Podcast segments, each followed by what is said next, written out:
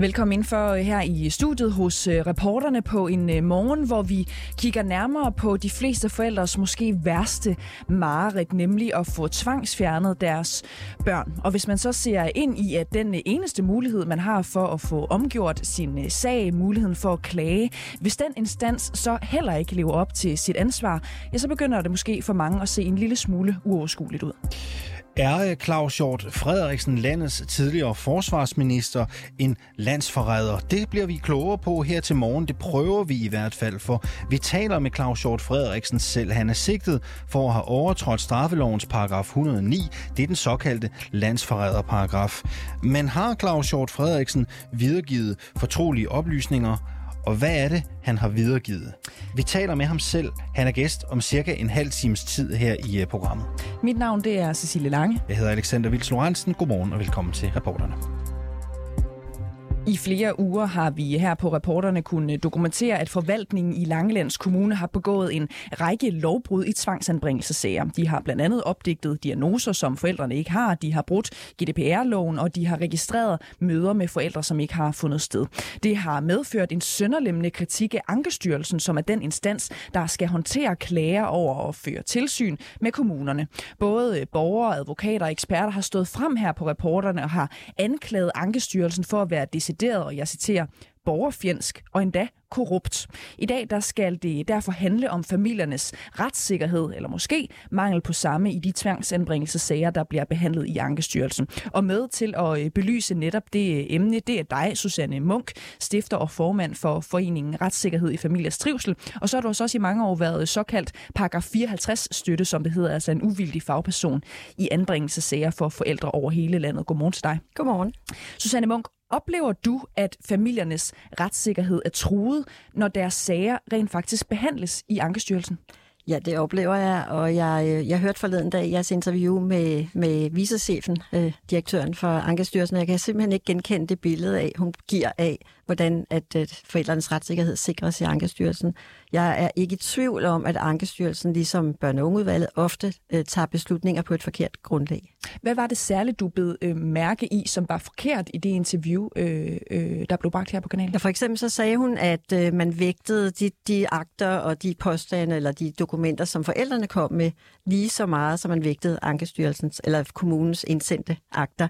Og jeg har simpelthen igennem 20 år prøvet at hjælpe forældre med, når de ikke selv, det er jo svært som forældre at overskue sin sag og finde ud af, hvad er det for nogle dokumenter, jeg mangler, så har jeg hjulpet mange, mange gange med at finde dem og med at skrive op imod de akter, kommunen har lavet, og jeg har stort set aldrig oplevet, at de bliver nævnt i afgørelsen som noget, der har ændret noget som helst. Nej, så du mener altså ikke, at forældrenes indsigelser eller akter bliver tillagt lige så stor værdi som det, der kommer fra kommunen? Altså på ingen måde. Vi har fået fuldmagt i 2 ankesager, som vi løbende sådan lige vil læse lidt op fra her i programmet og gennemgå nogle af detaljerne sammen med dig, Susanne Munck. Lad os lige starte med sagen om Sekander Sepp og hans familie. Familien har haft et langt forløb med Københavns Kommune, som vil tvangsfjerne deres børn, men hver gang sagen kommer for det her uvildige børne- og ungeudvalg, så vurderer udvalget, at der ikke er grundlag for at tvangsfjerne Sekander Sepps børn. Hele 3 gange så har familien vundet sagen i børne- og ungeudvalget. Udvalget har konkluderet, at kommunens undersøgelse af forældrene er ugyldig. Det er de, fordi at familien har en konflikt med den virksomhed, som kommunen simpelthen har fået til at undersøge dem.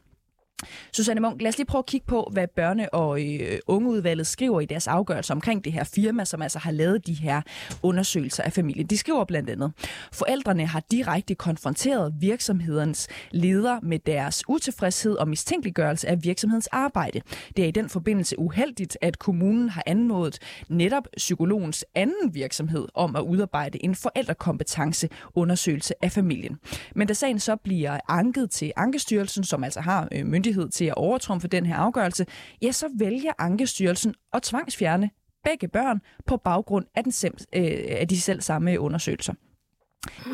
Susanne Munck, hvad tænker du om det her? Altså, er det sådan, at det får dine alarmklokker til at ringe, hvis vi kigger på det her specifikke tilfælde? Ja, nu har jeg jo ikke set akterne i det her specifikke tilfælde, men det er så genkendeligt, og det er jo peger på et helt generelt, det er jo symptom på det store problem, at omstændighederne om de her undersøgelser, forældrekompetenceundersøgelser, omstændighederne omkring dem og hele den måde, de bliver lavet på, er der meget galt med. Så selvfølgelig så bliver det også synligt, at heller ikke Ankestyrelsen kvalitetssikrer de undersøgelser. Mm. Og det er faktisk lidt usædvanligt, at børne- og ungeudvalget går ind og peger på manglende ordentlighed i de her undersøgelser. Det er jo en god ting. Men for sådan lige at sige noget helt generelt, så kunne det være, altså så oplever jeg det her eksempel, der er konflikt med psykologen, men det kunne være så mange andre ting, der ikke er i orden i forhold til de her undersøgelser, som ikke bliver fanget op, for det meste heller ikke i børne- og ungeudvalget, og der er ingen garanti for, at Ankestyrelsen fanger det op. Jeg har faktisk aldrig set det. Mm. Du nævner jo her, at det handler om omstændigheder. Det handler om detaljer i den her proces, som jo kan være en lille smule kompliceret i de her sager. Mm. Hvorfor er det så kritisabelt, at der ikke er styr på de her ting? Jamen altså, det har jo fatale konsekvenser. Sådan en undersøgelse, det er... Jeg mødte engang en psykolog fra Norge, vi havde nede på vores, en konference, han sagde, når jeg laver sådan en undersøgelse, så er jeg dommeren. Altså sådan er det jo. De har så stor betydning. Så det er jo helt fatalt, at det, der så bliver ved med at ligge til grund i en sag i overvis, at der ikke bliver kigget på kvaliteten i det. Og det er jo fatalt, at Ankestyrelsen ikke gør det, men der er også, det er også fordi, vi mangler nogle andre steder. Der er ingen klageinstans for forældrekompetenceundersøgelser. Der er kun psykolognævnet, det er en tilsynsinstans. Der er ingen steder, man kan klage over det. Mm. Men det burde Ankestyrelsen jo så fange op, kan man sige. Du nævner, at det her kan være fatalt, og det tænker jeg jo også. Er det ikke også fatalt for de forældre, der potentielt oplever, at der bliver begået fejl i det måske voldsomste indgreb, man kan gøre mod et menneske, nemlig at fjerne deres børn? Jo, men altså, det er jo det, der er den store konsekvens for både børn og forældre, vil jeg sige. Fordi at, og det var noget af det andet, nu du lige spurgte før, hvad jeg bed mærke i, at hun sagde, jeg vicedirektøren, der var herinde, det var, jamen nu var det så, når man måske ikke gjorde det helt ordentligt for forældrene, eller der var noget, der haltede, men det er for børnenes skyld, vi gør det. Det argument bliver brugt så tit. Og det er jo en mærkelig modstilling, fordi en undersøgelse skal da være ordentlig. Mm. Altså man kan ikke skynde sig at fjerne nogle børn for deres skyld, hvis ikke man har undersøgt forholdene ordentligt. Og det er bare det, der sker hele tiden. Lad os lige prøve at hoppe lidt videre i teksten her, Susanne Munck. I undersøgelserne, som børne- og ungeudvalget altså forkaster, det er dem, som vi lige har været inde i nu, der står der blandt andet, at faren, altså Sekander Sepp, skulle have en IQ tæt på grænsen for mental retardering, som det hedder. Det er på trods af, at han er selvstændigt erhvervsdrivende, han har en længere uddannelse bag sig, men Ankestyrelsen finder altså de her dokumenter helt uproblematiske. Så lad mig prøve at spørge dig, er det svært for forældre at bevise for Ankestyrelsen, at en undersøgelse på en eller anden måde er fejlagtig? Jamen det er jo det er. Igen som jeg siger, der er ikke nogen klageinstans. Så det er kun det, at jeg for eksempel, og i Rift har vi tit hjulpet forældre med at sidde og gennemgå deres forældrekompetenceundersøgelser og pege på, her er en forkert faktuel oplysning, her føler jeg mig misforstået. Og så vil jeg lige sige til det der med IQ som et eksempel, at det er påfaldende så mange forældre med anden etnisk minoritetsbaggrund, der bliver vurderet med en lav IQ. Det er påfaldende. Det er du nødt til at lige uddybe det der? Ja, altså, jeg har kendt over til rigtig, rigtig mange sager, og man bliver testet, og hvis nu man ikke, måske er der en tolk til stede, men der er måske ikke nogen til stede, der ligesom sørger for, at der ikke er kulturelle misforståelser, når man svarer på nogle test. I hvert fald er det noget, vi kan se, at meget, meget tit, og i øvrigt også mange andre, også danske forældre, undrer jeg mig over det IQ-tal, fordi jeg har en meget normal samtale med dem, for eksempel. Og det vil så sige, at det er en meget vigtig ting. Jeg tror aldrig nogensinde, jeg har set Ankestyrelsen opponere mod, at der ikke er ligebehandling i sager. Fordi det her, tænker jeg, er et eksempel på manglende ligebehandling, at man måske har lavet en sag lidt ud fra sådan en vestlig tankegang. Og nu kender jeg jo ikke familien, jeg ved ikke, hvor meget præget de er af at have en anden kultur. Jeg kan kun se det på navnet. Mm. Men det er bare et eksempel ud af rigtig mange på, at der bliver ikke kvalitetssikret, heller ikke for, om en IQ overhovedet kan bruges. Så du oplever simpelthen, at hvis man har et for eksempel arabisk klingende navn, som jeg tænker, det her er Sekander Sepp for eksempel, at så synes du, det er påfaldende, hvor mange som får vurderet deres IQ som værende lav? Jamen altså, jeg har jo kigget, jeg har selv læst hundredvis af undersøgelser, eller i hvert fald 100 mindst, og jeg ser det jo i undersøgelserne, altså jeg ser, at der er jo nogle testresultater, men der er ikke så mange refleksioner over, om man nu har taget kulturelle nok hensyn, når man lavede de test. Der er sikkert mange psykologer, der vil sige til mig, at det gør vi, men jeg ved, at der er mange af dem, jeg sidder med, som også når de bliver interviewet, føler sig meget misforstået. Okay. Lad os lige prøve at dykke tilbage i materien her, Susanne Munck, fordi hvilke muligheder har forældre egentlig for at bevise over for Ankestyrelsen, at for eksempel hvis jeg gik ind og havde en sag liggende, og jeg fik vurderet min IQ som værende utrolig lav, selvom jeg måske vidste, at det var ikke tilfældet. Hvilke muligheder har jeg så for at dokumentere, at I har lavet en fejl her? Altså ikke andet end, som jeg sagde før, prøve at skrive sig op imod det, og advokaterne peger selvfølgelig på det. Og så har vi også nogle gange, har man spurgt en psykolog og har et akt med, der er en anden psykolog, der siger, men det, altså jeg oplever, at det bliver underkendt. Det bliver nærmest ikke nævnt i referatet, eller jo, måske lige nævnt i referatet, men jeg oplever ikke, at Ankestyrelsen forholder sig til det. Hvorfor tror du, at de ikke gør det? Ja, det er et godt spørgsmål. Jeg tror, der er mange ting. Altså, nu kender jeg ikke Ankestyrelsen indenfra, men jeg kunne forestille mig, at der også er lidt manglende kompetencer. Det er jo jurister. Så har de en siddende, når vi sidder derinde, de der i øvrigt kun 20-40 minutter, vi sidder derinde, så har de jo en børnesagkyndig med, men det er jo store krav, at en børnesagkyndig skal kunne vurdere sådan en undersøgelse. Så igen vil jeg pege på, at Ankestyrelsen har måske fået en for stor rolle, når de skal alt det. Der mangler en eller anden instans, både om de her undersøgelser, men også en forvaltningsdomstol eller et eller andet, der kunne samle tingene op. Men når så ikke der er det, så svigter Ankestyrelsen jo, fordi så var det dem, der skulle samle det op. Men nej, svaret er, jeg oplever ikke nogen reelle muligheder. Vi har også lige en anden sag, som vi vil præsentere for dig her til morgen, Susanne Munck. Det drejer sig om Thomas Hansen. Hansen, det er ikke hans rigtige efternavn, og det har vi simpelthen valgt at give ham lov til at lave om, fordi han frygter, at kommunen fratager det samvær, han har med sine to piger, hvis han står frem med sin kritik og med sit fulde navn. Vi kender selvfølgelig hans rigtige navn her på redaktionen. Men altså, Thomas Hansen her, som vi kalder ham, han er far til to piger på 14 og 17 år, der begge vurderes at have en grad af autisme. Han har de seneste år flere gange klaget til Ankestyrelsen over, at kommunen har begået fejl og lovbrud i hans sag om støtte til døtrene, som derfor nu, ifølge ham, mistrives. For en uge siden, der modtager han så afgørelsen fra Ankestyrelsen, og her kritiserer de ikke kommunen med et ord, men de tvangsfjerner i stedet begge pigerne og sender dem på institution. Det er på trods af, at der ikke er lavet nogen forældrekompetenceundersøgelse af forældrene, hvilket strider direkte mod Ankestyrelsens egne regler på det her område. Ifølge afgørelsen fra Ankestyrelsen, så står der sådan her, at familiebehandlingsstedet i deres rapport vurderer, at faren med intensiv støtte i hjemmet ville kunne varetage omsorgen for børnene i hjemmet. Det ændrer dog ikke på resultatet af afgørelsen. Susanne Munck, hvad mener du om Ankestyrelsens afgørelse i den her sag? Og igen kender jeg jo ikke akterne og så videre, men det jeg hører, så er jeg tilbage til det, jeg sagde før med, at det er garanteret, at denne her sætning, som vicedirektøren kom med, der hedder, jamen, vi kigger mest på børnene. Altså, så kan det godt være, at kommunen har lavet nogle fejl, og det kan godt være, at vi ikke har undersøgt faren, men lige nu synes vi, at der er nogle børn, der skal hjælpes. Altså, jeg vil tro, det er det, og det ser jeg så tit. Og jeg synes, det er mærkeligt, at intelligente mennesker kan stille sådan en modsætning op mellem falsk modsætning, om man gør noget for børnene, eller om man sørger for, at alle tingene er i orden. Altså og hvis vi så vidste, at anbringelser altid var godt, men for eksempel i forhold til børn med autisme eller børn med funktionsnedsættelse, der er jo så mange eksempler på, at det hele er blevet værre, at de er blevet anbragt. Så jeg kan tro, at det er det argument, der vægter der. Vi skal gøre det for børnene, har det dårligt nu, så vi skal anbringe. Inden vi taler videre, så lad os lige prøve at ringe til Thomas Hansen selv og høre, hvilke konsekvenser den her nylige afgørelse har haft for deres familie.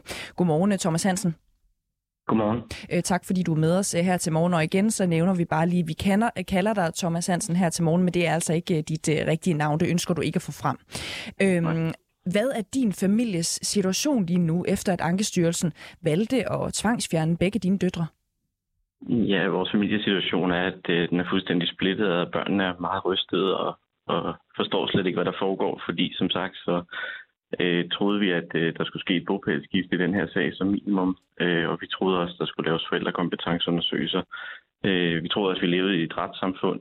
Mine børn er ret store, så de forstår jo godt at læse afgørelser selv og sådan noget, så vi er selvfølgelig meget rystede, og det har en kæmpe konsekvens for os, det her, som for alle andre. Begge dine døtre har jo også en grad af autisme, så jeg kan ikke lade være med at spørge, hvordan har de det i alt det her? Jamen, de har det meget svært, og de kan slet ikke forstå det her. Det kan de ikke. Havde du i din vildeste fantasi forestillet dig, at når du gik ind med en klage over kommunens fejl og lovbrud, at det på en eller anden måde kunne føre til, at du i stedet fik tvangsfjernet begge dine børn? Nej, det kunne det ikke, men jeg kunne også høre tidligere udsendelse, I siger, at man ikke vægter forældrenes eller advokaternes ord. I min sag har man jo ikke kigget overhovedet på, hvad jeg har forklaret. Jeg har for eksempel ikke talt med min kommune i 3 måneder. Dags dato. Jeg har en uafklaret sag i Familieretshuset, der ikke er afklaret på 5 måneder. Jeg ikke engang har hørt en tilbagemelding på. Så nej, det havde vi jo slet ikke forventet. Alle er rystet. Jeg har en privat rådgiver, der også siger til mig, at hun aldrig har set noget lignende. Så det er meget alvorligt i et retssamfund som Danmark, synes jeg. Så. Ja, du nævner det her retssamfund igen og igen. Hvad er det for en følelse, det giver dig, at du føler afmagt, altså at du ikke har muligheden for at få kommunens opmærksomhed, og du siger også, at du har ikke en oplevelse af, at de rent faktisk tillægger dine klager nogen værdi? Nej, det gør de overhovedet ikke, og jeg har jo for eksempel ikke været stillet for et børn- og ungeudvalg eller for en dommer eller noget som helst. Jeg har jo bare modtaget kl. 16.30 en fredag eftermiddag en afgørelse på, at mine børn skulle tvangsfjernes hurtigt muligt, uden nogen melding om, hvor de skulle hen eller noget, og så kan man gå på weekend med den. Nu kalder jeg jo dig Thomas Hansen i det her interview, men det ved jeg godt, det er jo ikke dit rigtige navn. Hvorfor vil du egentlig ikke fortælle, hvad du hedder til efternavn? Det er, fordi jeg er bange for, at det kan få konsekvens for samværet med mine børn, for lige nu har mine børn brug for mig. Hvad er du bange for, at det kan få for konsekvenser, hvis nogen finder ud af, hvad du rent faktisk hedder? Jamen, jeg kan fortælle jer, at der står i afgørelsen, at jeg ikke har begrænset samvær, men man har allerede begrænset mig i det samvær, så det er jo bare et eksempel. Okay. Ja. Thomas Hansen, tusind tak, fordi du var med os her til morgen til at sætte nogle ord på den svære situation, du står i. Det var så lidt. Ha' det godt. Hej. Lige måde. Susanne Munck, lige her til sidst, altså med dine mange års erfaring i børnesager i Ankestyrelsen, har familier med tvangsanbringelsesager nogen form for retssikkerhed? Fristes til at spørge.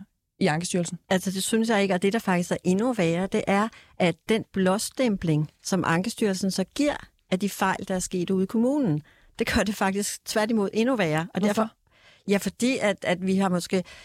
Rift har hjulpet nogle forældre med at sige til kommunen, nej, I skal altså lave det der ordentligt, det ifølge loven, og det kan ikke passe, I ikke laver det ordentligt. Og så kommer man ind i Ankestyrelsen, og så er Ankestyrelsen ligeglad. Og når man så kommer hjem til kommunen igen, så er det jo lidt slut med at blive ved og pege på noget, der skulle gøres bedre, fordi så siger kommunen selvfølgelig, men Ankestyrelsen, den har jo lige været i Ankestyrelsen, og det vil sige, at det værste ved det er, at det siger Astrid Krag også hele tiden. Hun siger hele tiden, at når man Ankestyrelserne, de har en høj procent, og derfor så bliver der nærmest lavet lovgivning på det her. Det er det aller værste for retssikkerheden lige nu, at det bliver brugt også, at Ankestyrelsen ikke fanger de her ting op. Det bliver faktisk brugt også til den måde, loven bliver udformet på, den nye lov. Er det bare mig, eller bider du også mærke i, at vi har en far her, med, som er i systemet, kan man sige, som ikke vil fortælle sit fulde navn af frygt for, at han bliver begrænset endnu mere i sit samvær med sine piger? Jamen altså, det ser jeg hver eneste dag. Der er sådan et asymmetrisk magtforhold. Så i Rift sidder vi jo tit med nogle forældre og siger til dem, det her, det burde du klage over. Men det tør de ikke, netop på grund af det der med samværende. Altså det er ligesom det, man har tilbage at miste. Og det er jo noget, burde være noget vås, fordi at samvær skal jo vurderes ud for, hvad der er godt for barnet. Det burde være noget fuldstændig vås. Og det viser lidt om, hvor ufaglige de her afgørelser, også om samvær tit er, at man kan sådan set godt... Man kan sådan set godt beslutte noget ud fra en eller anden, altså ud fra en mistillid til forældrene eller noget, uden det egentlig har noget reelt at gøre, om det er godt for børnene at have samvær eller ej. Så den er ikke forkert. Jeg kan godt forstå den frygt. Susanne Munck, stifter og formand af Foreningen Retssikkerhed for Familier i Trivsel og Menneskerettighedsprismodtager i øvrigt også. Det er den forening, du henviser til som Rift her i interviewet. Tusind tak, fordi du var med os her til morgen. Det var slet. Tak. Og i morgen, Alexander, der forholder vi jo Ankestyrelsens vicedirektør, Merete Pantmann, den her omfattende kritik, som vi har bragt de seneste 2 uger. Det gør vi i et interview kl. 7.15 her hos Reporterne.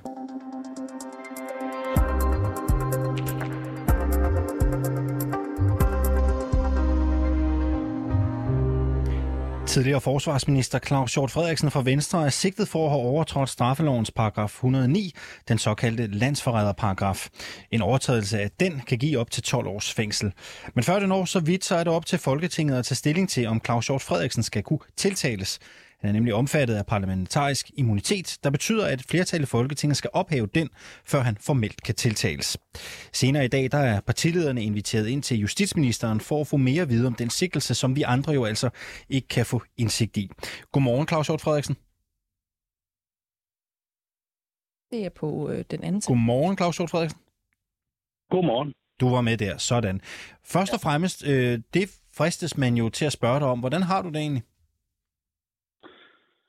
Jo, altså, jeg er jo noget optaget af, hvordan mine kolleger i Folketinget vil gribe den her sag an, fordi efter min mening handler den jo om folketingsmedlemmers ytringsfrihed.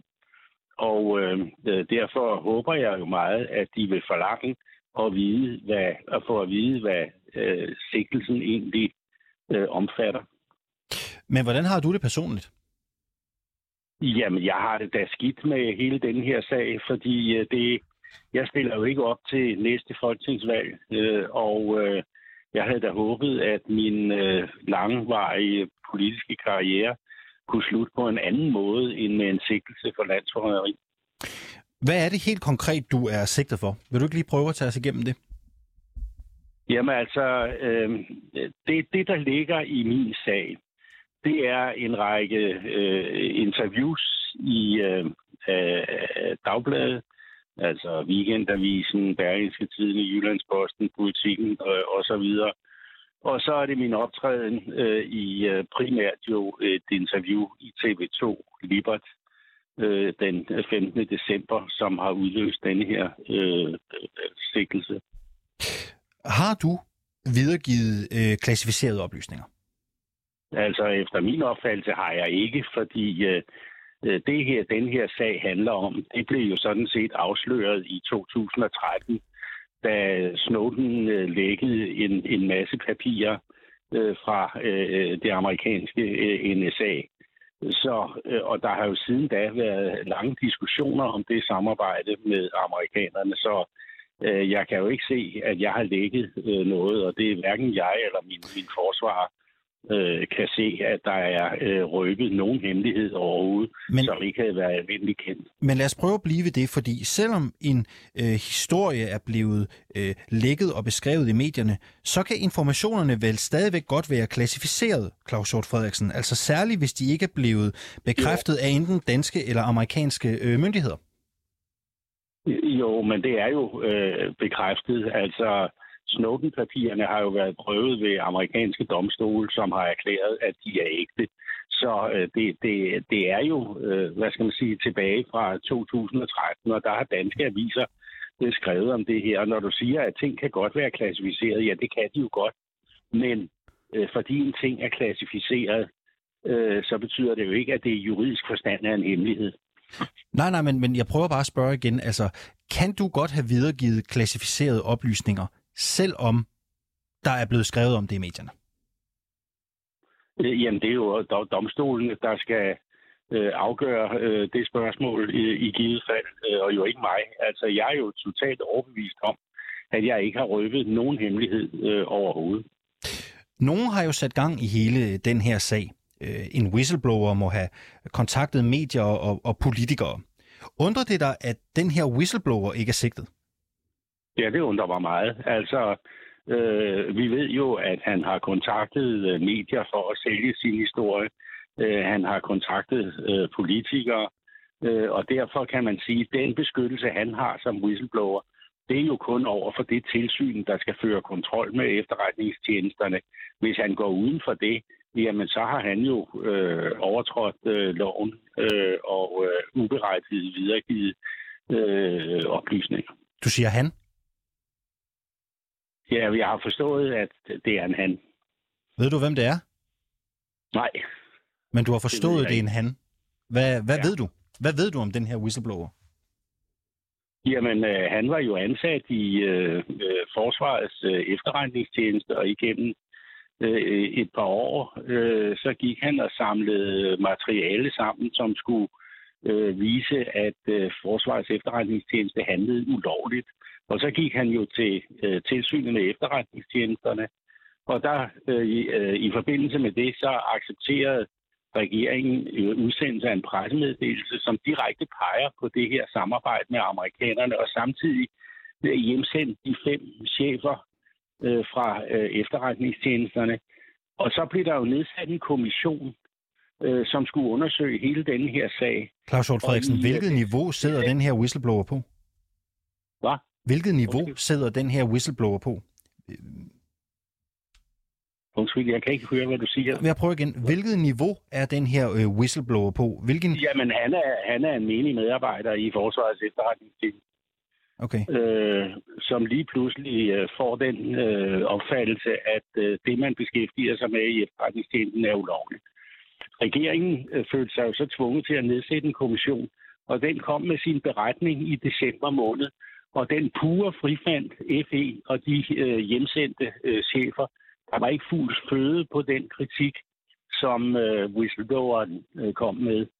Og det er jo det, der har udløst min vrede i denne her sag, at regeringen tror mere på en whistleblower end på de informationer, som de kan samle ind fra Forsvarets efterretningstjeneste, og man udlægger så 5 menneskers karriere, og det er det, der har ligesom udløst min vrede i denne her sag. Men du ved ikke, hvem den pågældende mand er? Nej, men det er jo også ligegyldigt. Det ved jeg ikke. Så kunne du jo sige det. Jamen, altså, jeg ved ikke, hvem det er. Okay. Du siger til Publicistklubben for et par dage siden, at beviserne i den her sag bliver dateret ret sent i forløbet. Kan du ikke prøve at uddybe det? Jo, altså, jeg rejser jo min kritik i august 2020, hvor regeringen hjemsender 5 medarbejdere. Og på den måde ødelægger deres karriere. Og den kritik har jeg så gentaget ved adskillige lejligheder. Og senest jo ved interviewet den 15. december sidste år med Søren Libert i TV2. Og den 20. december, altså den dag efter, jeg optrådte i TV2, jamen så møder 2 betjente op her og sigter mig for overtrædelse af straffelovens paragraf 109. Og når jeg så ser, hvad er det for et materiale, der ligger til grund for min sigtelse, så er det en række avisartikler og interviews og optræden i medierne, der ligger til grund for det. Og derfor er denne her sag jo meget, meget principiel, fordi hvilken ytringsfrihed har en politiker i sådan nogle sager? Og det er jo det, som jeg håber, at Folketinget vil interessere sig for i dag ved møde med Justitsministeren. Hvem tror du står bag den her sigtelse? Jamen det ved jeg sådan set ikke. Jeg kan se, at der er ingen efterforskning i min sag.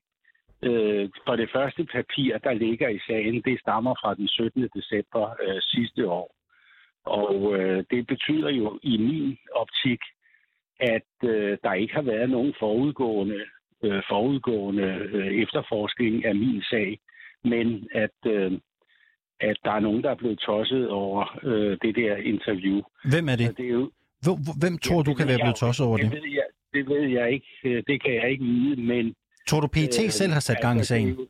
Det er jo i hvert fald ikke PET, der har sat gang i denne her sag, fordi så ville de jo have lavet en forudgående efterforskning, fordi jeg har sagt det hele siden 2020 i august måned, og var det FE eller PET, som stod bag det her, så ville de jo have grebet ind allerede dengang og sagt, at det her, det er ulovligt. Du har sagt, at der ikke længere er noget, der overrasker dig, Claus Hjort, med den regering, der sidder nu. Hvad mener du egentlig med det? Jamen altså, jeg mener, at de har grebet ind over for mig, fordi jeg har været en seriøs og alvorlig kritiker af den måde, regeringen har behandlet hele den her FE-sag på. Og fordi den kunne være behandlet anderledes, så er de kørt afsted med sagen. Og du kan jo også se, i pressen har der jo været adskillige juraprofessorer og adskillige departementschefer fra de relevante ministerier, altså tidligere departementschefer, som har taget kraftigt afstand fra det her. Så altså regeringen har været ude på en galej i den her sag, som jeg ikke rigtig kan gennemskue. Har den altså, politiske ledelse... Folketinget behandler den i dag, og der håber jeg da meget, at Folketinget får indsigt i, hvad er det egentlig den reelle sigtelse mod mig består i. Jeg har selv peget på, at det er avisartikler, fordi det er det, jeg har fået forelagt. Men nu skal Folketinget jo så til at tage fat på den sag. Claus Hjort, har den politiske ledelse af vores land været inde over sigtelsen mod dig, ikke? Det er jo sådan det overordnede spørgsmål, man kommer til at tænke på, når man også hører dig ret den kritik, der bliver rettet mod regeringen her.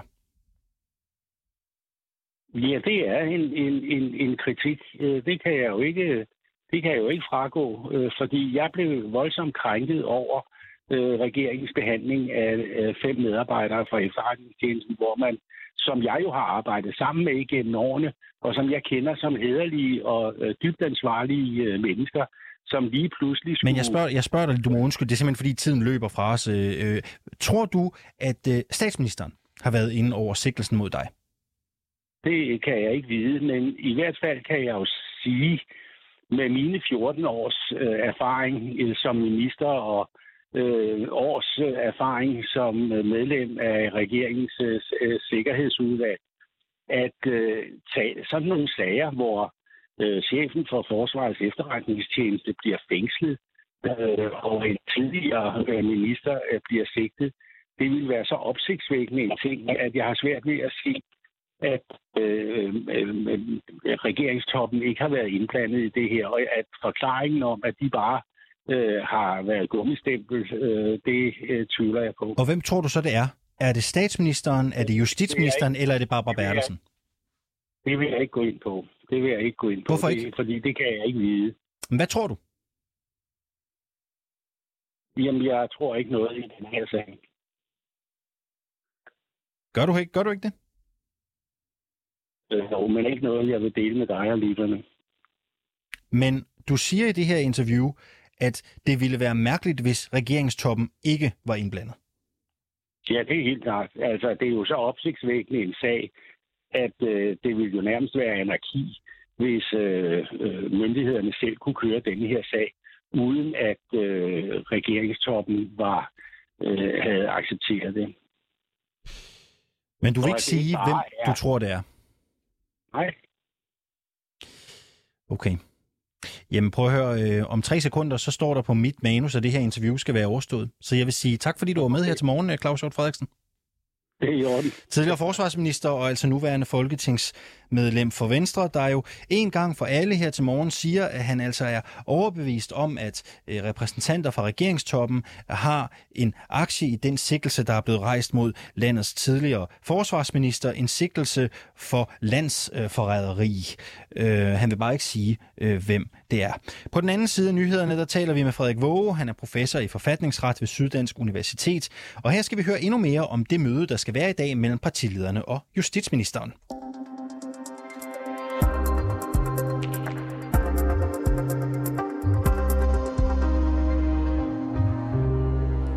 Skal Danmark blive i NATO, eller skal vi ud? Og skal Danmark blive i EU, eller skal vi ud?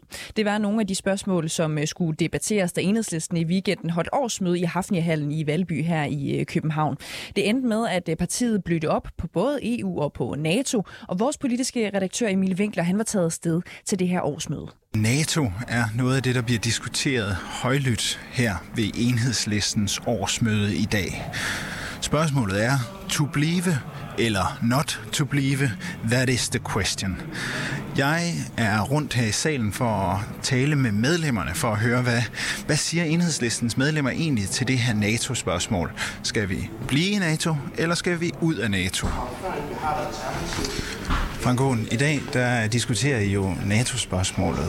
Hvad er din grundlæggende holdning til NATO?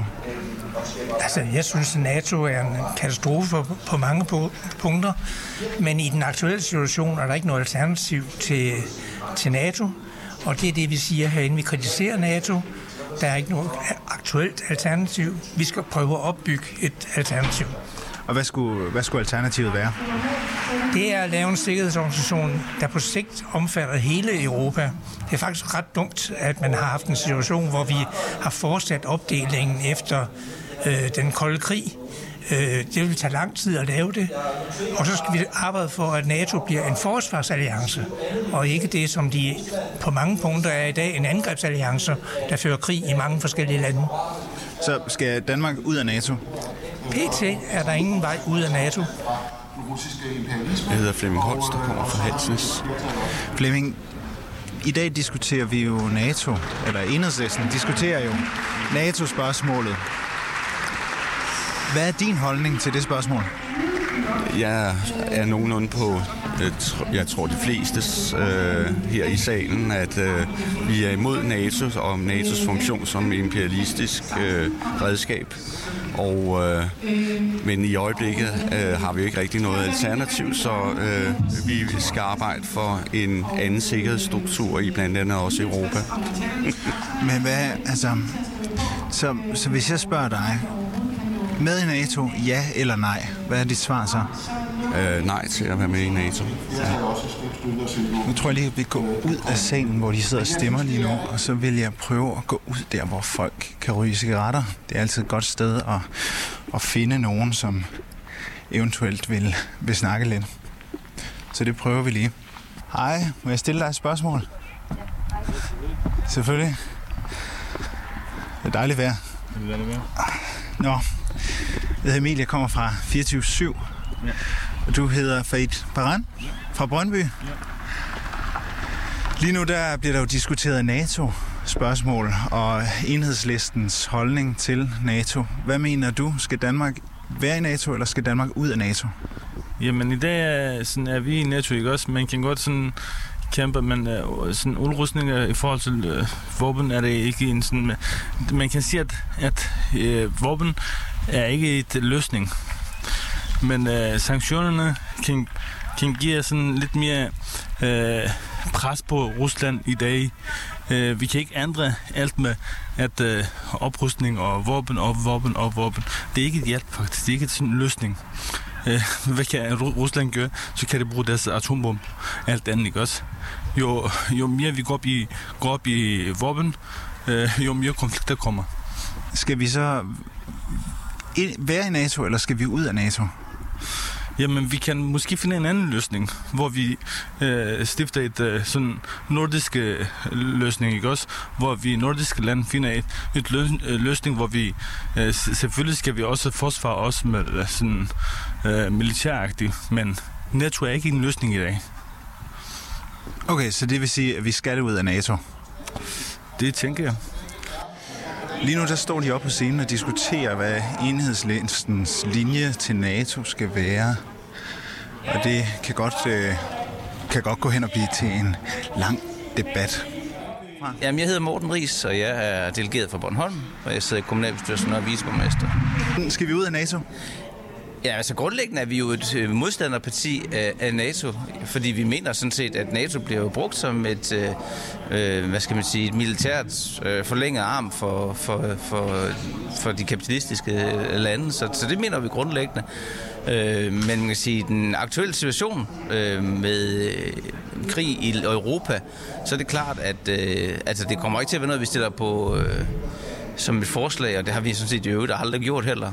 Så det er ikke et mål i sig selv som sådan, at Danmark melder sig ud af NATO, men at vi bringer Europa og verden i en situation, hvor sådan nogle, ja, det kalder sig godt nok forsvarsalliancer, men de er jo lige så høj grad krigsførende alliancer, kommer til at være dominerende for verdensordenen sådan set. Okay, men nu prøver vi bare lige med et ja-nej. Ja. Skal Danmark ud af NATO? Jamen, hvis man kommer i den situation, at... Ja eller nej, skal Danmark ud af NATO? Ja, Danmark skal ud af NATO, men ikke i dag. Så skal Danmark ud af NATO, ja eller nej? Jeg synes grundlæggende, at det er for unuanceret, fordi den situation er der jo ikke. Det svarer lidt til at sige, skal vi ophæve tyngdekraften, eller skal vi have socialisme i morgen, for eksempel? Ikke? Ja, hvis vi kunne få socialisme i morgen, så ville vi gerne have det. Ikke noget, vi skal ændre sådan. Ja, man må konkludere, at Enhedslisten er modstander af NATO, men alligevel skal vi blive i NATO, indtil der er et alternativ. Tusind tak.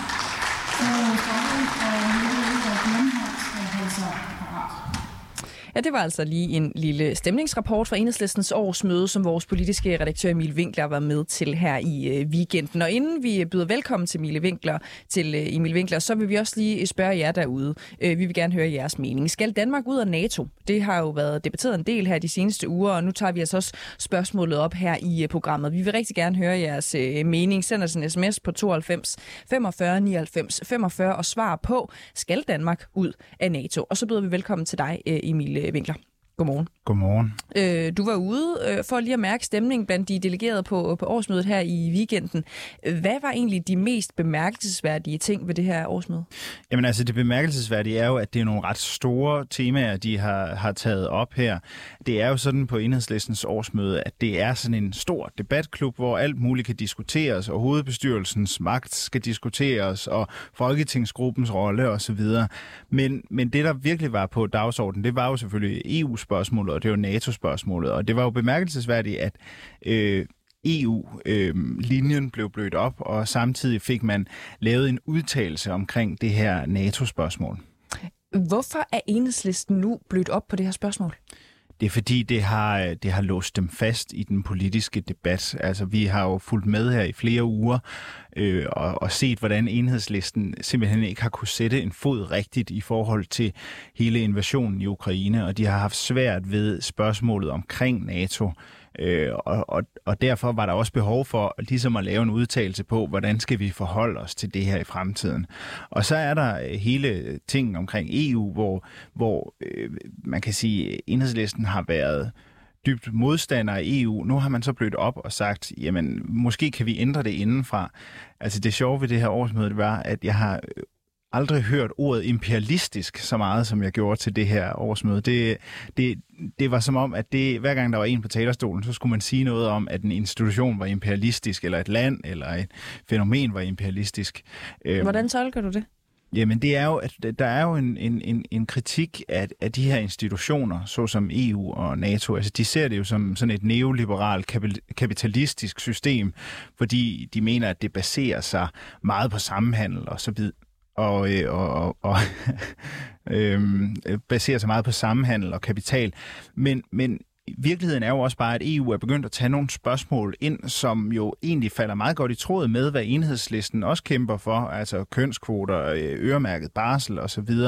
Og derfor så er de nu blødt op på det her spørgsmål. Kommer det her til at blive en styrke for partiet? Altså, det er jo lidt svært at sige, om det bliver en styrke eller ej, men man kan i hvert fald sige, at der er jo mange mennesker, særligt i de store byer, København og Aarhus, der har stemt på Enhedslisten. Vi så det ved kommunalvalget, hvor Enhedslisten fik et fantastisk valg her i København. Jeg tror, det var 25% af stemmerne eller sådan noget. Det var ret vildt. Og man kan sige, de 25%, altså de er ikke som udgangspunkt modstandere af EU eller NATO. Så derfor så på den måde kommer det til at blive en styrke for dem. Men på den anden side, så kan de jo komme til at bløde nogle vælgere, fordi der er stadig en kritik af EU, og der er stadig en kritik af NATO, som lurer derude. Hvad kommer det her til at betyde for dynamikken på venstrefløjen? Og du er egentlig lidt inde på det nu i hvert fald, altså i forhold til, hvad Enhedslisten var, i forhold til, hvad Enhedslisten bliver, og i forhold til, hvad det kommer til at betyde på venstrefløjen i det hele taget? Altså Socialdemokratiet og SF er gået meget hårdt til Enhedslisten de seneste par uger og måneder. Og de forsøger ligesom at lukke en flanke over for særligt SF, så de ikke kan stå og slå på dem hele tiden. Det betyder, at nu er den flanke ikke helt lukket, men i højere grad. Og derfor så får partiet også mere ro til at kunne debattere andre emner. Vi vil også gerne høre din mening derude. Som sagt, skriv ind til os på 92 45 99 45 og giv din mening til kende. Skal vi ud af NATO? Hvem har ret i den politiske debat på det her spørgsmål lige for tiden?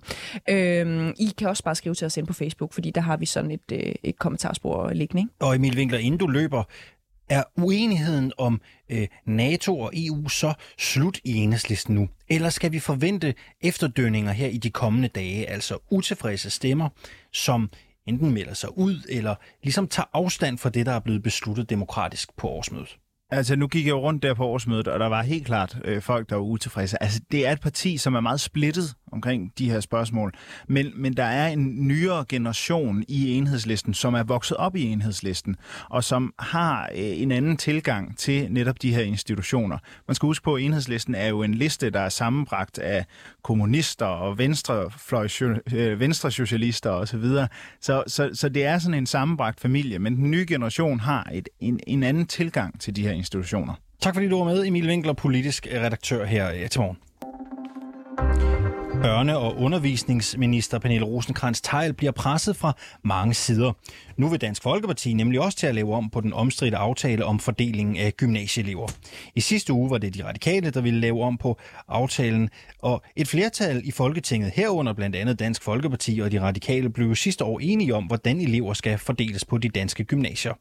Ideen med aftalen er, ifølge aftaleparterne, at forhindre, at elever klumper sig sammen efter social, kulturel og etnisk baggrund. For det andet vil de sikre, at gymnasier i tyndt befolkede områder af landet fortsat kan få elever inden for dørene. Aftalen betyder blandt andet, at kommende gymnasieelever skal fordeles efter deres forældres indkomst. Men nu skal aftalen altså laves om, i hvert fald hvis det står til dig, Alex Ahrendtsen. Godmorgen. Godmorgen. Undervisningsordfører altså i Dansk Folkeparti. Hvad er det konkret, I ønsker at lave om i aftalen? Vi er jo glade for den del, der handler om landgymnasierne. Det var faktisk hovedårsagen til, at vi gik med i den her aftale, fordi den er god, den sikrer økonomien, den sikrer, at vi har gymnasier overalt i landet. En del af aftalen var så også, at man skulle løse nogle problemer i nogle af storbyerne, og så lavede man den der særlige fordelingsordning. Og efter jeg har overtaget gymnasiet, så er det bare gået op for mig, hvor bureaukratisk og omstændig den er. Og jeg bare kunne se, at der er flere og flere, der kritiserer den fra mange, mange sider. Og senest har de radikale så meldt ud, at de vil også ud af den stik for det og det og det. Og så tænker jeg bare, hvis ikke engang regeringsstøtteparti kan bakke op om det længere, hvorfor skal vi så støtte noget, som vi ikke engang var så særlig glade for, da vi indgik aftalen. Jamen det er jo lige præcis det, der er interessant, Alex Ahrendtsen, for I har jo selv været med til at indgå aftalen sidste år, så man fristes jo til at spørge, havde I glemt at læse papirerne, da I indgik aftalen, eller hvad er det, der har ændret sig? Altså, det folketingsmedlem, som stod for forhandlingerne, er ikke længere medlem af Dansk Folkeparti, har meldt sig ud. Det er Marie Kravrup, du mener? Ja, blandt andet. Så det er Marie Kravrups skyld? Nej, det siger jeg ikke. Hvorfor nævner du hende så? I er jo stadigvæk med i aftalen. Hvorfor nævner du Marie Kravrups navn? Hvis du lige lader mig svare på spørgsmålet, inden du afbryder mig.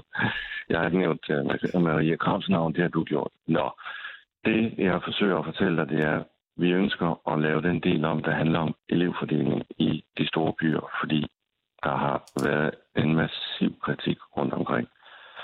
Og så foreslår vi simpelthen, at vi laver en pause. Den er været til første behandling nede i Folketingssalen. Vi kan stadigvæk nå at blive enige. Det afhænger så af regeringen og støttepartierne, om vi kan kigge på det her. Det er egentlig det, vi ønsker. Du må simpelthen undskylde, hvis det er irriterende, at jeg tager den her op, men du nævner jo, at det er et tidligere medlem af Dansk Folkeparti, der har forhandlet aftalen. Det var Marie Kravrup, der forhandlede den. Det ved man, det var hende, der havde den post dengang. Er det hele Dansk Folkepartis ansvar, at den aftale er blevet indgået, eller er det Marie Kravrups skyld? Nej, det er hele Dansk Folkeparti. Sådan er det jo, når man indgår en aftale. Det er partiet, der indgår det. Og nu har jeg så overtaget det. Jeg har kigget på aftalen sammen med Folketingsgruppen, og vi er blevet enige om, at den del, der handler om landgymnasiet, den er god.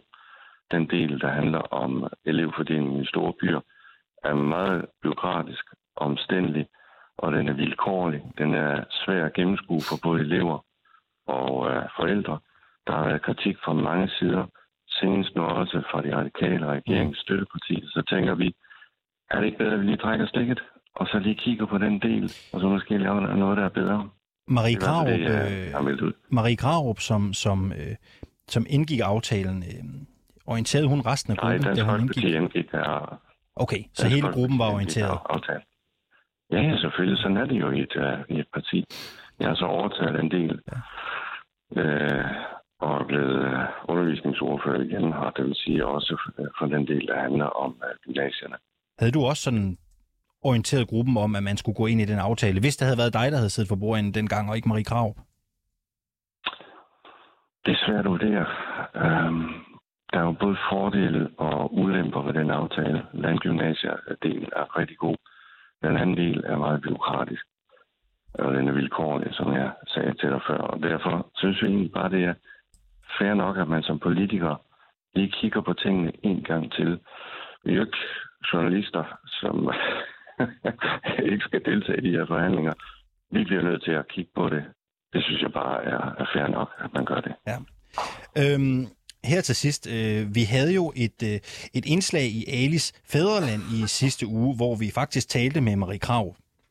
Det er fordi, den her gymnasieaftale, den har jo genereret en masse kritik.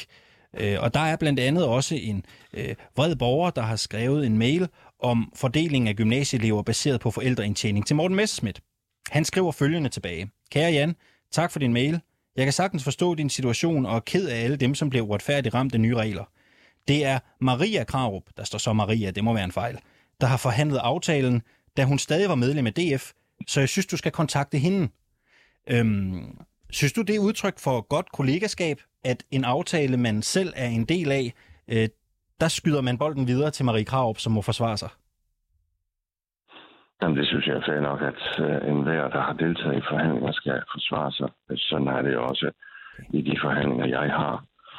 Men som ordfører, der går man jo ind til forhandlingerne, og derefter så melder man sig tilbage til gruppen, hvad de her forhandlinger de indebærer.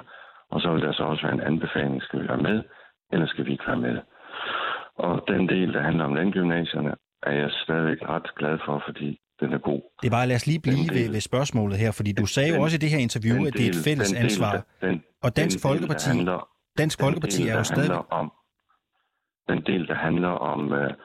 Om elevfordelingen har vi kigget på igen, og der synes vi bare, at der er rum for, at vi kigger på det.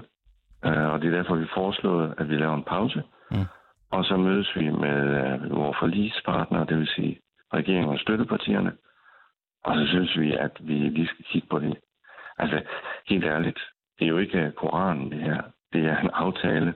Hvis det viser sig, at forudsætningerne ikke er gode nok, så laver man tingene om. Du må undskylde, at jeg lige afbryder dig. Det er, fordi der er kun lige 1 minut og 20 sekunder tilbage. Det er jo, Dansk Folkeparti er jo stadigvæk en del af aftalen. Det var de også, da den her mail blev sendt. Det er bare lige for at høre en ekstra gang.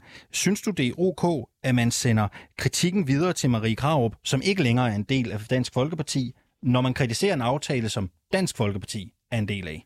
Jeg har ikke sendt nogen kritik videre. Jeg har bare sagt... det har Messerschmidt gjort. Jeg vil slet ikke ind i den... Altså, Du har inviteret mig ind i studiet for at høre om, hvorfor vi vil sætte forhandlingerne i Folketingssalen på pause. Ja. Hvorfor vi gerne vil forhandle på ny. Det synes jeg er fair nok, at man som politiker genovervejer situationen.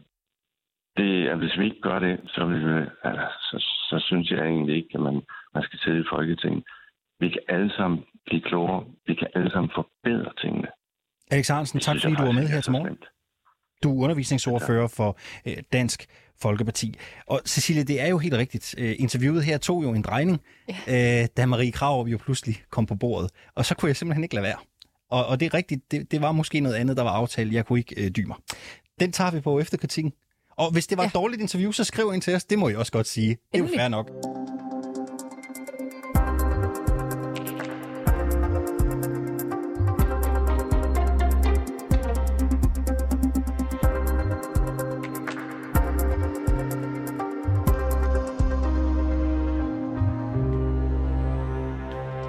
Claus Hjort Frederiksen, tidligere forsvarsminister for Venstre, nu medlem af Folketinget, han siger til os her til morgen på Reporterne, at han er overbevist om, at den danske regeringstop er involveret i sigtelserne mod ham selv. Altså sigtelserne for landsforræderi, paragraf 109. Ikke? Han vil bare ikke sige, hvem det er.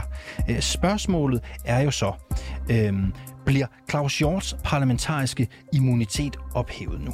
Han kan jo ikke dømmes for noget, før det sker.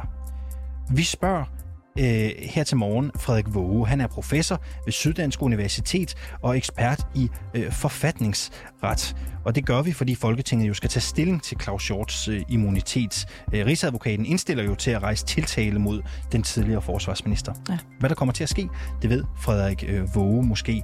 Vi spørger ham lidt senere her på morgenen, Cecilie. Inden vi kommer til det, så skal vi jo lige om et øjeblik, Alexander, så I skal blive hængende, tale om Herlufsholms hemmeligheder. Ja. Dokumentaren, ikke? TV2-dokumentaren. Og du har set den? Jeg har set den. Nu har du haft en dejlig ferie. Hvilken ferie er det, vi har haft? Stor bededagsferie, eller? Ja, det er jo den med de varme vædder, tror jeg. Ja, det er bedre, ja. Har du fået set dokumentaren i mellemtiden? Det har jeg faktisk ikke. Jeg har haft travlt med alt muligt. Jeg tror, du er en af de få mennesker i Danmark, der fortsat ikke har set den her dokumentar. Jeg har været Harald Nyborg i stedet for. Ja, men det kan jeg også noget. Ja. Ja. Ikke helt så grelle omstændigheder i Harald Nyborg, formentlig som der altså har været på Herlufsholm gennem en længere årrække. Det er det, som dokumentaren ligesom beretter om, altså en kultur med vold og krænkelser og mobning. Og dokumentaren har skabt stor debat, specielt selvfølgelig blandt elever og forældre. Og på den anden side af et lille klip, som vi kommer til at spille nu, så skal vi tale med en af forældrene, som altså ikke kan genkende den kultur, som beskrives i dokumentaren. Hun kan ikke genkende det der med, at de ældre elever tryner og udsætter yngre elever for mobning og vold, for eksempel. Og lad os bare tage hende nu, for hun er faktisk klar. Det lyder godt. Lad os gøre det. Godmorgen og velkommen til dig, Anja du Toit. Kan du høre os, Anja du Toit? Måske er det på Thailand. Camilla Michelle, jeg ved simpelthen ikke, hvor hun er med her. Vi prøver nu. Anja du Toit, er det rigtigt udtalt? Du Toit, uden til i enden, ja. Du Toit, det tænkte jeg faktisk nok. Du er mor til to drenge, der er tidligere elever på Herlufsholm Kostskole. De blev studenter fra Herlufsholm netop i 2020.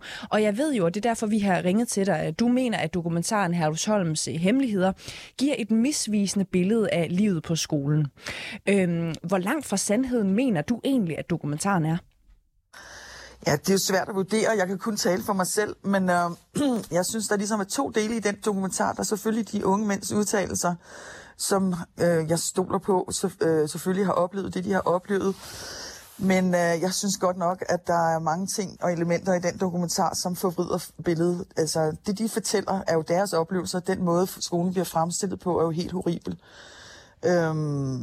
Der er et konstrueret postulat om, at alle bliver terroriseret af 3.g'erne og får systematisk bank. Det er der jo ikke, det kan man jo ikke bevise. Det er jo ikke det, der foregår overhovedet. Og den postulerer også, at der er en nedarvet social struktur, hvor alle elever lever i frygt og for en selvudråbt junta eller fluernes herre. Og det er derfor, vi som forældre ikke oplever, hvad der egentlig foregår, fordi at vores børn er så bange, at de ikke tør fortælle os det. Mm.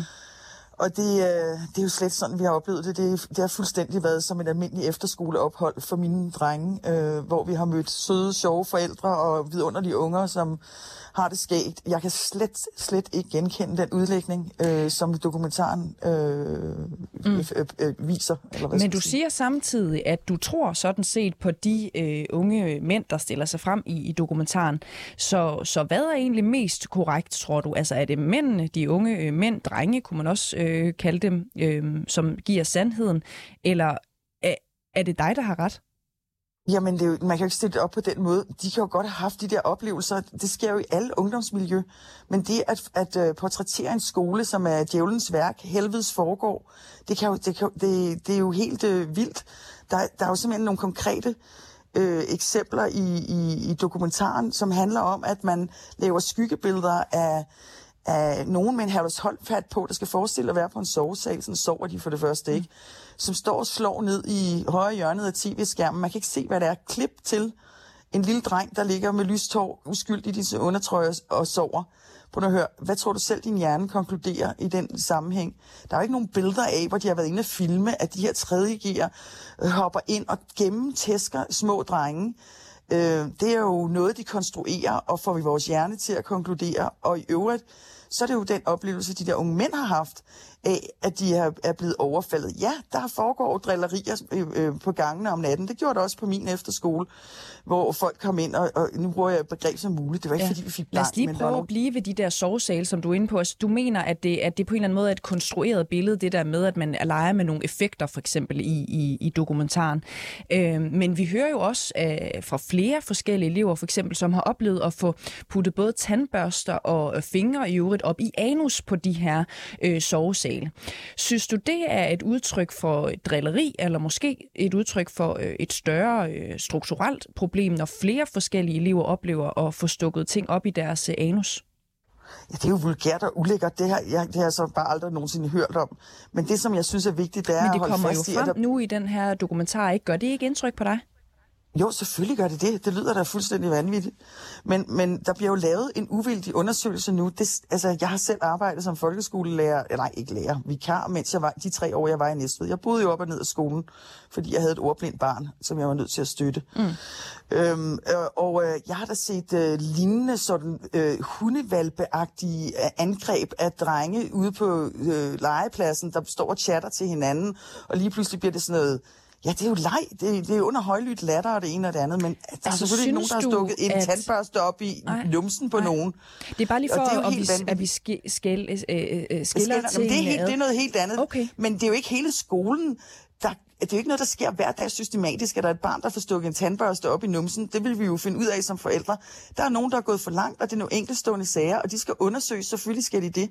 Og det er jeg klar over, som vidt jeg kan følge, de er i gang med en uvildig advokatundersøgelse, så det skal jo sættes på plads. Det er jeg helt enig med dig i. TV2 har jo talt med ret mange elever, som alle sammen enstemmigt beretter om for eksempel den her vold, som sker, altså at man bliver slået, typisk af de ældre elever. Så er der den her fortælling om tandbørsten i anus, som går igen, og så ser vi jo også ind i flere voldtægtsanmeldelser, for eksempel. Så det er bare lige for at blive klogere på, når vi hører de her eksempler fra mange forskellige elever, mener du så fortsat, at man kan afvise, at der kan være en krænkelseskultur eller en voldskultur på kostskolen Herlufsholm?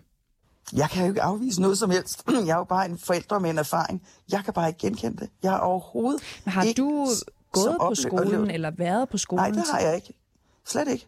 Jeg var nødt til at vælge et alternativ, fordi mit barn blev faktisk udsat for vold på en anden kostskole i Danmark. Bare svær kostskole. Jeg gerne nævnte det ved navn, som blev håndteret virkelig dårligt. Så jeg tror... jeg kan jo ikke bevise noget som helst som lægperson, men jeg kan slet ikke... Og jeg har jo andre forældrevenner, som jeg har fået ad år med de 2 drenge, jeg har haft gående der. Vi er jo fuldstændig rystet, fordi vi slet ikke, som jeg overhovedet ikke kan genkende det der. Det er mere det der med, at du har ikke selv været der. Og du siger sådan set også, at du tror på de drenge, som stiller sig frem og fortæller om de her dybt grænseoverskridende oplevelser. Så hvorfor går du egentlig ud og siger, at du mener, at der er tale om drilleri og om enkeltstående tilfælde, når du ikke ved det? Jamen, det er jo fordi, det er det, jeg har oplevet. Altså, jeg kan jo ikke... jeg har jo set de der drenge, som boede nede hos mig under covid, den måde, de er sammen på, den måde, de leger på. Og jeg kan jo ikke... jeg kan jo ikke genkende det. Det er jo en efterskole, som alle andre efterskoler på den måde, at der så... at det er flere børn sammen. Jeg ved ikke, jeg har ikke oplevet nogen, der er blevet mobbet. Jeg har ikke oplevet nogen, der er blevet terroriseret. De unger elsker hinanden. Og grunden til, at jeg går ud, det er jo, fordi alle er blevet stemplet, som om det er helvedes foregår. Det er bare slet ikke det, jeg har oplevet. Og det er vi mange, der ikke har oplevet. De mange er jo ikke blevet spurgt i den dokumentar, vel? Der er jo ikke nogen, der har talt med nogen, som har haft en god oplevelse. Ja, det tror jeg nu nok, de har. Også det er det, jeg kan se på materialet i hvert fald, men de har jo selvfølgelig valgt at gengive dem, som har haft dårlige oplevelser. Vil du ikke uddybe det, du siger her? Du siger, at det er jo fordi, du stiller dig frem, fordi at alle er blevet stemplet. Hvordan er det, du føler dig stemplet som forælder til et barn på Herlufsholm her? Jamen altså, prøv lige at forestille dig, hvordan det, hvis det var sådan, som det bliver portrætteret. Tænk, at jeg har gået rundt i whatever mange år og har lavet mine børn gå på en skole, som de har været rædselslagen for at gå på. at de har hadet at komme til hver dag, været bange for at kunne kommunikere. Hvad for en mor er jeg? Jamen det ved jeg ikke, men jeg kunne da fristes til at stille dig spørgsmålet. Nu ved jeg ikke, om du har været vidne om en hård kultur overhovedet på Herlufsholm, men hvordan kan det egentlig være, at du også nu kan finde på at have børn på skolen? Det har jeg altså ikke, men det er fordi, de er færdige. Jamen, det er jo fordi, vil du sende et barn på Herlufsholm i dag med den viden, du nu har? Ja, det vil jeg.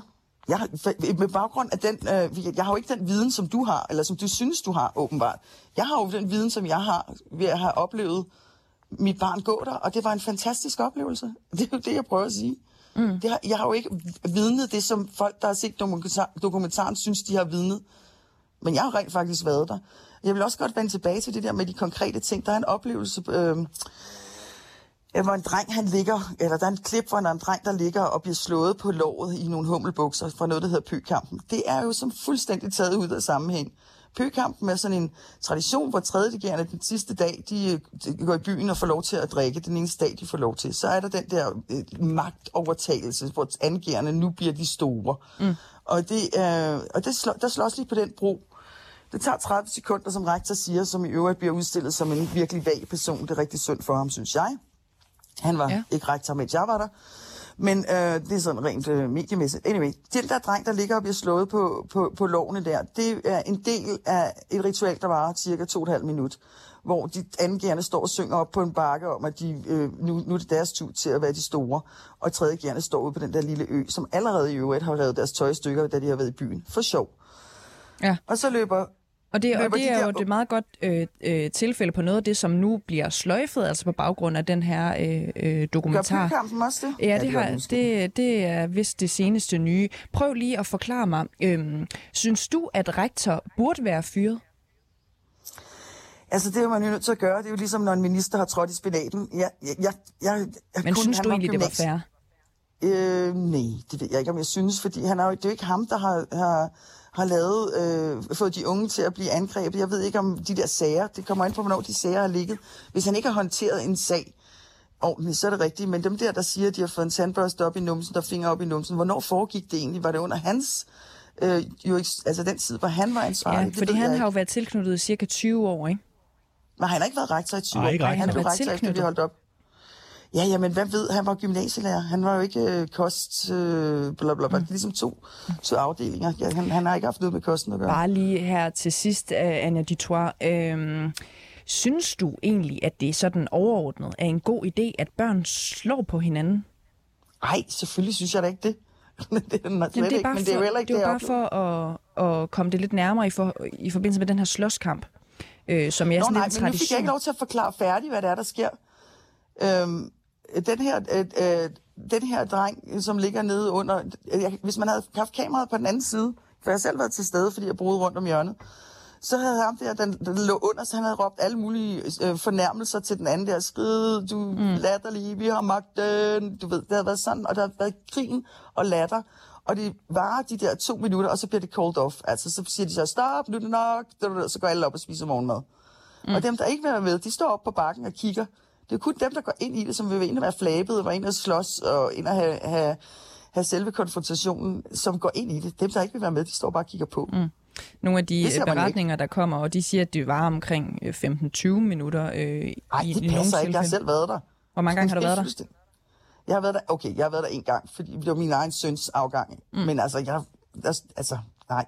Det er slet ikke voldeligt eller noget. Det er bare sådan, det ser jo sådan ud, fordi det er en voldsleg, kan man vel kalde det. Voldsleg. Det lyder absurd, når man har set dokumentaren, for jeg så den jo også. Mm. Og det ser ud, som om det er en fuldstændig vanvittig, sindssyg skole.